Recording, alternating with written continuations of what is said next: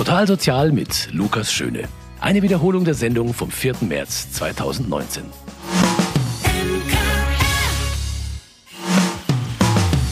Wir sprechen ja in dieser Sendung sehr oft auch über die großen Stichworte, die die öffentliche Debatte so bestimmen. Das wollen wir auch heute tun, nämlich über Integration und Migration. Große öffentliche Diskussionen natürlich, aber was es im Einzelnen und für jeden auch individuell bedeutet, in einem anderen Land anzukommen, das ist dann meist weniger öffentlich. Günel Küley arbeitet in Landshut für die Sprach- und Kulturmittler des katholischen Jugendsozialwerks und kennt genau solche Geschichten. Es war bei einer ähm, Entbindung. Ich habe die Frau auch bei den ähm, Frauenärzten Untersuchungen begleitet. Und bei der Entbindung war das auf Nacht und die Hebamme hat ihr geholfen bei den Wehen. Aber die, die war ja nervös und sie war nervös, beide waren nervös und die äh, Schwangere hat das immer Beschimpfung verstanden. Das Baby hat also, Herzlaute waren schlecht und äh, der Frau ging es schlecht. Also sie haben angerufen, dann bin ich hingegangen, weil wir das früher, vorher abgemacht haben, dass egal welche Seite ich gehe dann. Sprach- und Kulturmittler wie Günel Küley helfen Menschen, die mit Sprache und Kultur in Deutschland nicht so vertraut sind. Sie vermitteln in alltäglichen Situationen zwischen ihren Landsleuten und deutschsprachigen Mitarbeitern von Einrichtungen wie zum Beispiel Kindergärten, Schulen, Ämtern oder eben auch Ärzten und Krankenhäusern durch kultursensibles Dolmetschen, wie das dort genannt wird. Und was das genau ist, kultursensibles Dolmetschen, das hören wir gleich hier im Münchner Kirchenradio. Genauso auch, wie die Geschichte von Günel Küley eigentlich weitergeht. Am Mikrofon begrüßt Sie dazu Lukas Schöne.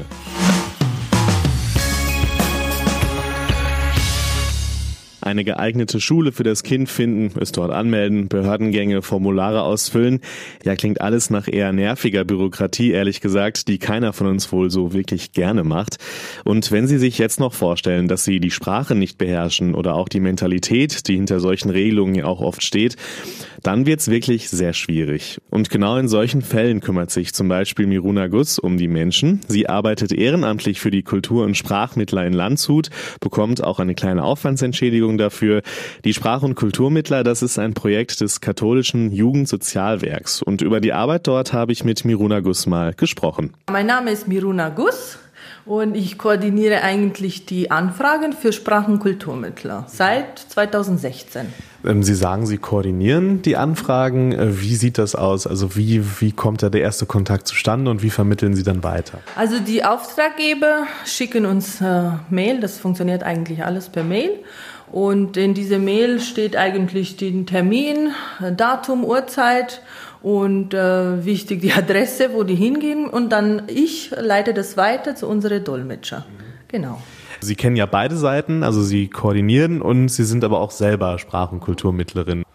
Also ähm, als Sprach- und Kulturmittlerin für Rumänisch war ich oft in Einsätzen, in Schulen, im, ähm, bei Arzttermine war ich dabei.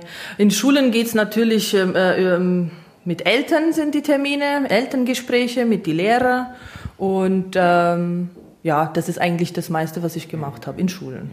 Was sind so ähm, ja, die schwierigsten Fragen, die Ihnen da begegnen? Also vor welchen Herausforderungen stehen die Menschen, die Sie da unterstützen? Also ähm, ich werde sehr oft gefragt, ähm, was meine persönliche Meinung ist.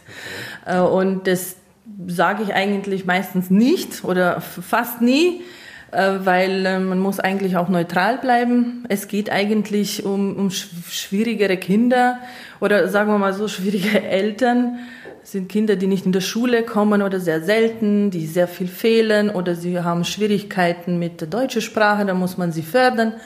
Das sind eigentlich die meisten Themen. Wie sind Sie denn an, diesen, an diese Aufgabe gekommen? Ein Sprach- und Kulturmittler. Oh, das habe ich äh, eigentlich von Mundpropaganda. Irgendeine Freundin hat das gelesen in der Zeitung und dann hat sie mir das gesagt und so habe ich mich beworben. Das war zweitausendzwölf. Was ist das Schöne an dieser Aufgabe? Also warum machen Sie das so gerne? Oh, weil es mit Leuten zu tun hat und das ist immer sehr schön. Und du, man, man lernt Leute kennen, die, die sehr unterschiedlich sind, auch von mir selbst jetzt und ähm, ja, man hilft auch einfach. Genau, um das geht's eigentlich.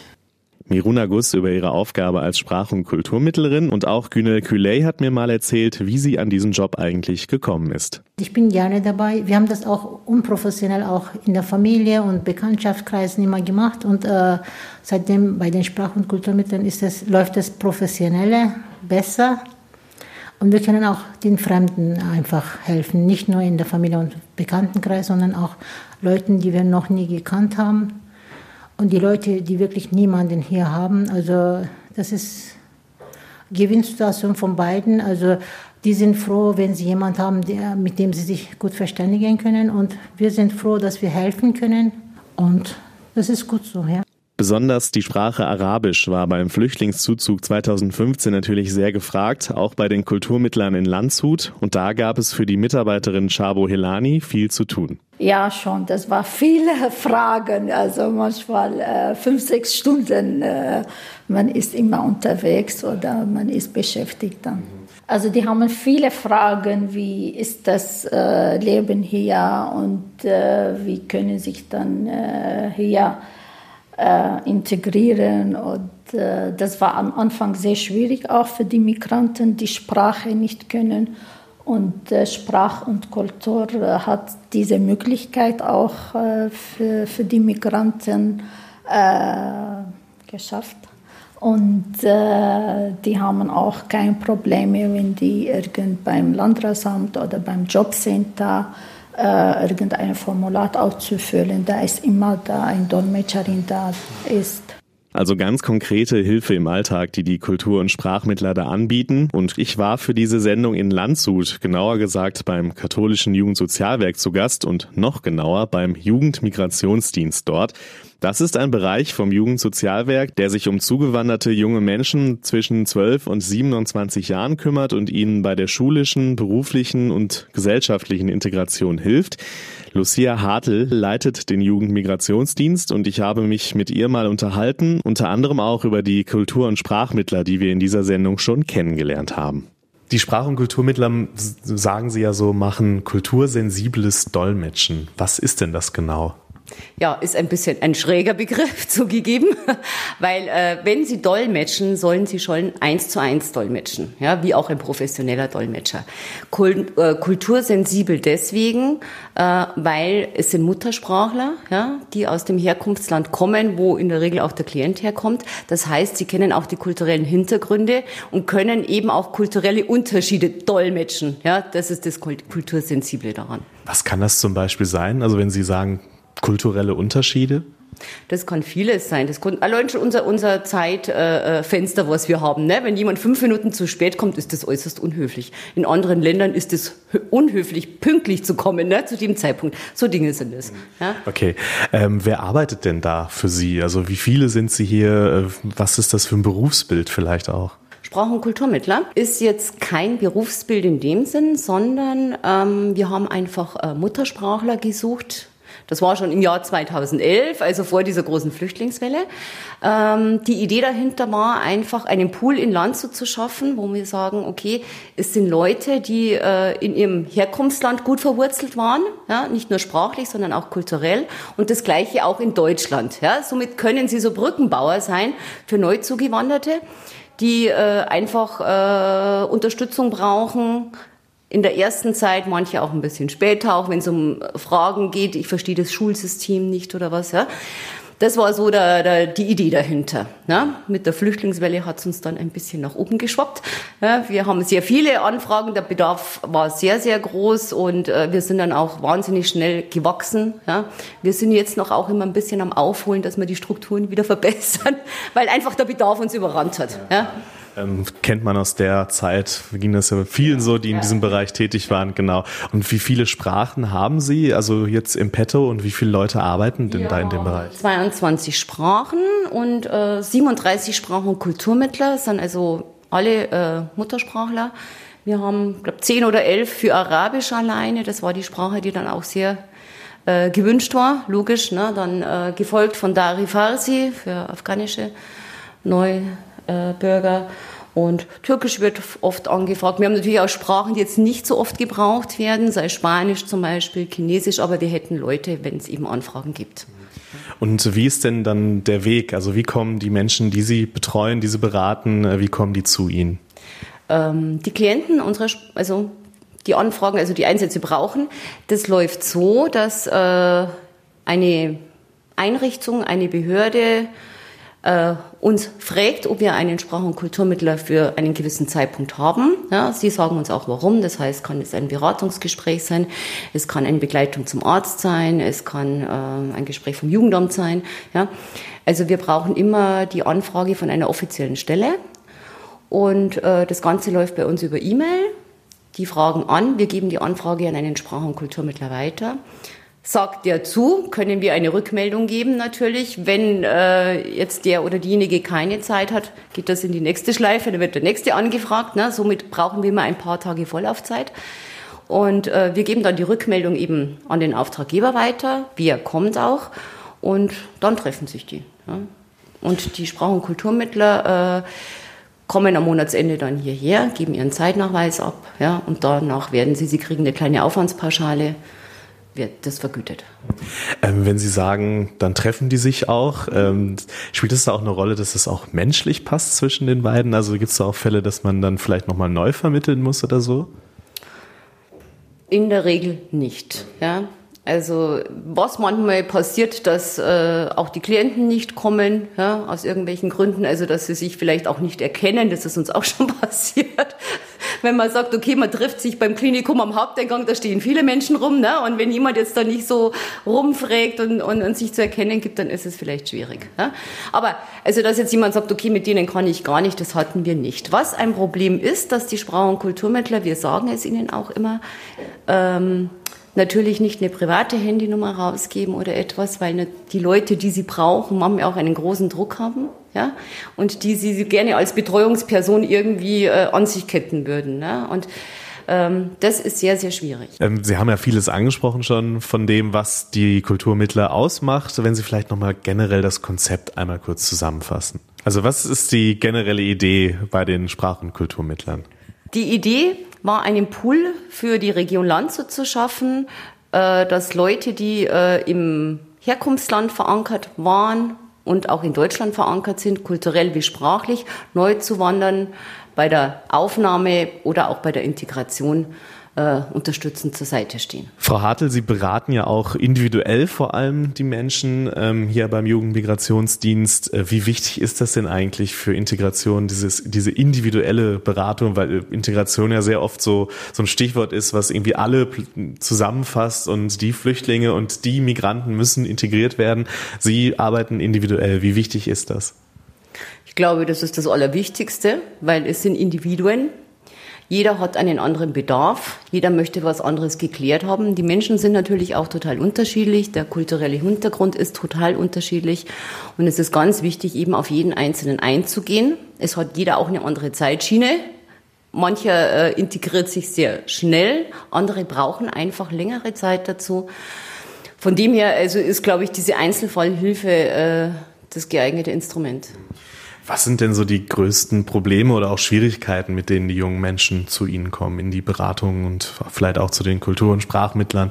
Unser Altersspektrum ist ja von zwölf bis siebenundzwanzig, von dem her hat natürlich dieser Übergang von Schule in den Beruf ein Hauptaugenmerk. Das ist einfach, dass sie keine Ausbildungsstelle finden in dem Bereich, den sie gerne hätten, ja. Dass sie oft sehr viele Bewerbungen schreiben müssen, dass sie vielleicht auch gar nicht genau wissen, wie gehe ich da vor. Wie finde ich die freien Stellen und wie jeder schon mit dem Internet vertraut ist, aber nichtsdestotrotz, ne, wie schaut eine, eine Bewerbung aus, die zum Erfolg führen kann, diese Dinge, oder einfach brauche ich noch äh, irgendwie einen Sprachkurs, einen weiterführenden, weil ich meinetwegen studieren möchte, oder was auch manchmal äh, oder in der, in der Vergangenheit einen großen Stellenwert hatte, einfach so persönliche Probleme, dass man sagt, okay, jetzt bin ich hier, gerade bei den Flüchtlingen, ich möchte, dass meine Familie nachkommt, dass meine Eltern nachziehen dürfen. Ähm, ganz unterschiedlich. Mhm. Genau, das, Sie haben ja dann auch, schreiben auch auf Ihrer Homepage, dass Sie auch in Notlagen zum Beispiel äh, Menschen beraten. Was sind das für Notlagen? Notlagen, es gibt äh, zum Beispiel welche, die von Obdachlosigkeit bedroht sind. Es gibt Leute, die einen Schuldenberg mitbringen, ja, dass man einfach da auch weiter vermittelt. Wir sind ja auch eine Koordinierungsstelle für andere äh, Beratungs- Stellen, wo man sagt, okay, dann wende dich dahin, die können dir weiterhelfen. Genau, was das für Stellen sind, da werden wir gleich noch ein bisschen dann drauf eingehen. Ähm, Sie haben ja vor allem, also ausschließlich eigentlich mit sehr jungen Menschen, mit jungen Menschen zu tun, die ja auch Hoffnungen und Träume natürlich haben. Was für Hoffnungen und Träume sind das? Was begegnet Ihnen da hier? Kommt jetzt ganz drauf an, ne? Also zum Beispiel jetzt bei den Flüchtlingen ist es natürlich so, dass die äh, vor Krieg geflohen sind, ja, die äh, oft alleine gekommen sind, wo der ganze familiäre Hinterhalt fehlt. Ja. Und äh, die Hoffnung ist natürlich, hier ein besseres Leben zu haben, hier schnell Geld zu verdienen, was manchmal auch hinderlich ist, dass man sagt, okay, die Zeitschiene ist ein bisschen schwierig, ja, die Vorstellung.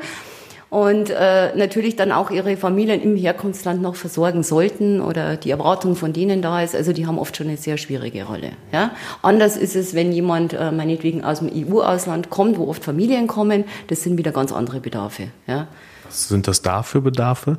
Die einfach mit der Familie da sind, natürlich auch, dass sie sagen, okay, ich kann hier meinetwegen äh, besser Arbeit finden, aber wo dann einfach auch die äh, für die Kinder oder die Jugendlichen einfach auch noch die Schule an sich im Vordergrund steht, ja?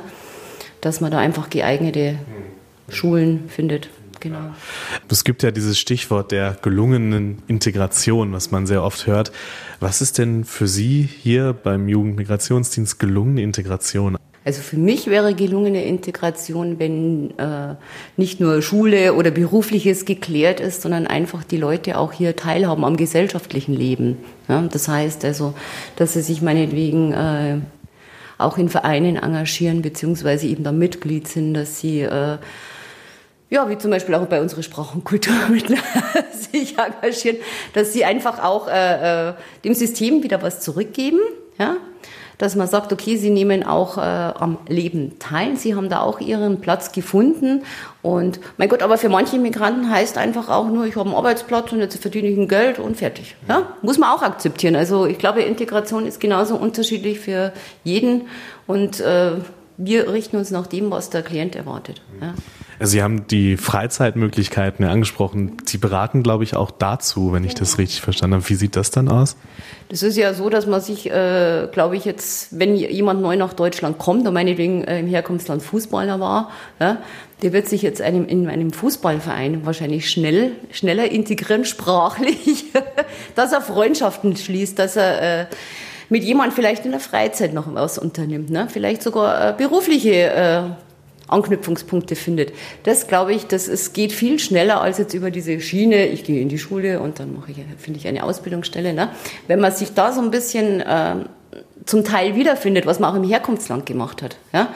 Ich glaube, über solche Interessen ist Integration viel schneller möglich und auch leichter. Frau Hartl, Sie arbeiten ja nicht alleine. Sie sind ja auch in so einem Gefüge, sage ich mal, von verschiedenen Akteuren auch natürlich. Migrationsarbeit funktioniert ja nie alleine einfach. Mit wem arbeiten Sie denn da zusammen und wie läuft das ab? Also wir sind hier im Haus vom Jugendmigrationsdienst, habe ich noch zwei Kollegen. Und ansonsten, nein, wir arbeiten sehr viel eben auch in Gremien. Es ist ein Netzwerkarbeit, ne? Ansonsten würde das ja gar nicht funktionieren, ne? Das heißt also, wenn wir Klienten beraten, äh, ist es natürlich wichtig, dass wir wissen, welche Sprachkurse laufen bei uns in der Region. Wo kann man ihn anmelden, den jungen Mann zum Beispiel, ne? Oder äh, er hat Schulden, da muss man eben auch wissen, wo ist die Schuldnerberatungsstelle, welche... Äh, Beratungsstellen gibt's jetzt zum Beispiel für die Eltern, ja, wo wir nicht zuständig sind, ne, Erwachsenenberatungsstellen.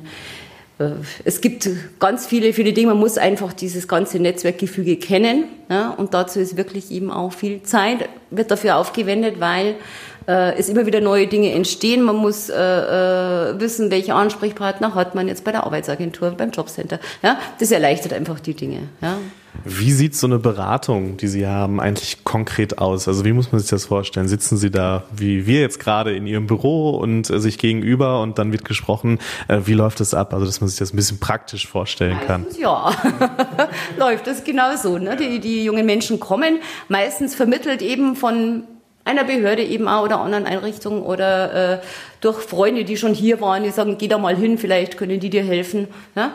Und äh, wir sitzen dann eben auch hier, ja, Und dann geht es erstmal los, dass wir, dass wir schauen, okay, was ist der, das Anliegen? Ja? Es gibt ja Leute, die kommen nur einfach äh, zur Beratung, mal kurz, das heißt einmal oder zweimal sieht man die. Es gibt aber auch Leute, die sind jahrelang bei uns, ja, die immer wieder kommen, wo es einfach ein längerer Prozess ist, die einfach auch viel Unterstützung brauchen. Und äh, ja, dann versucht man eben die einzelnen Anliegen abzuarbeiten, eben auch, dass man, dass man so eine Art Förderplan macht. Ja, bei uns heißt das dann Case Management. Und äh, mit denen zusammen äh, eben versucht, so einen Plan zu erstellen und dann den auch terminiert und mit denen zusammen erfüllt. Ganz anderes Thema, ein etwas härterer Schnitt jetzt.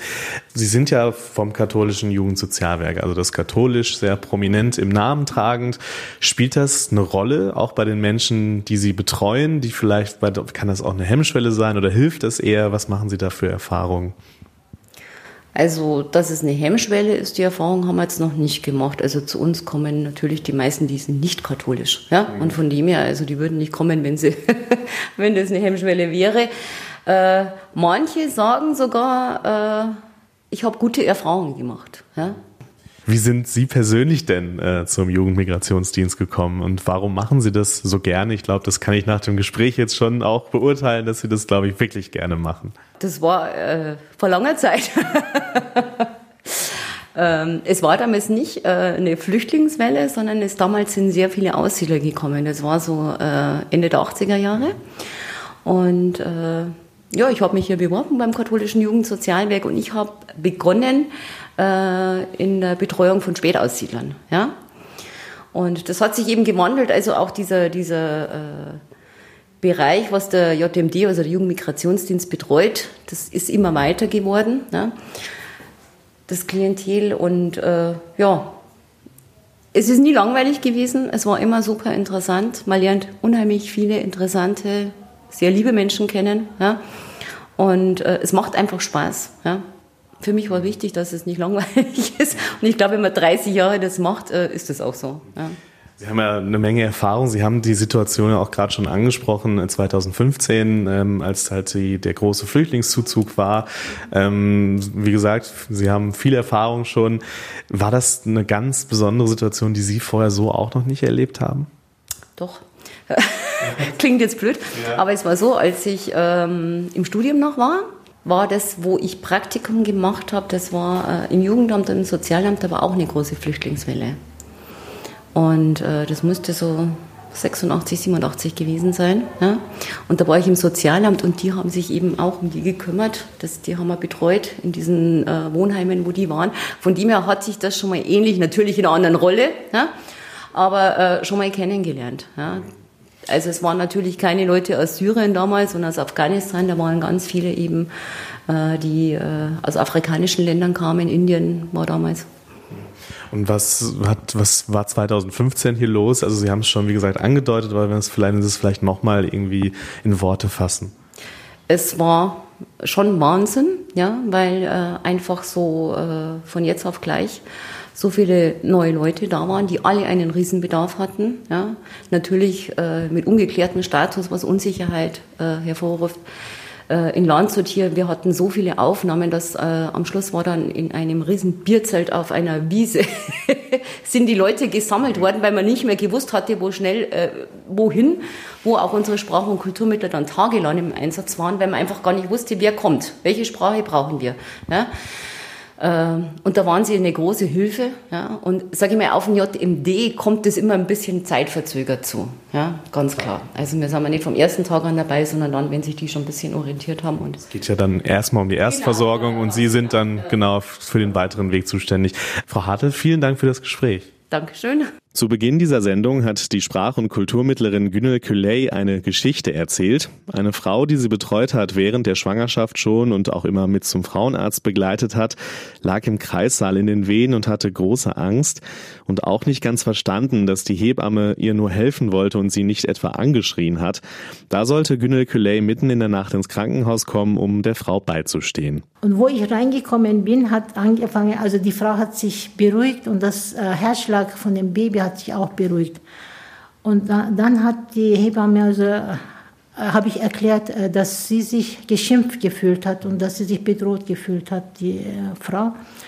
Und dann hat sie gesagt, nein, ich möchte ihr helfen, aber sie nimmt es nicht an, weil sie nicht versteht. Und dann, dann hat sie, nach der, also eine Stunde war alles vorbei, alle waren glücklich und die Hebamme hat gesagt, man kann das Wert, was ich da bin, nicht mit Gold wiegen. Das war in dem Moment so berührend, also das kann ich nie vergessen, das war sehr schön. Ja, und zeigt auch, wie wichtig die Arbeit der Kultur- und Sprachmittler ist, die wir in dieser Ausgabe von Totalsozial vorgestellt haben. Ich verabschiede mich von Ihnen und sage bis zum nächsten Mal. Am Mikrofon war Lukas Schöne. Totalsozial, ein Podcast vom katholischen Medienhaus Sankt Michaelsbund, produziert vom Münchner Kirchenradio.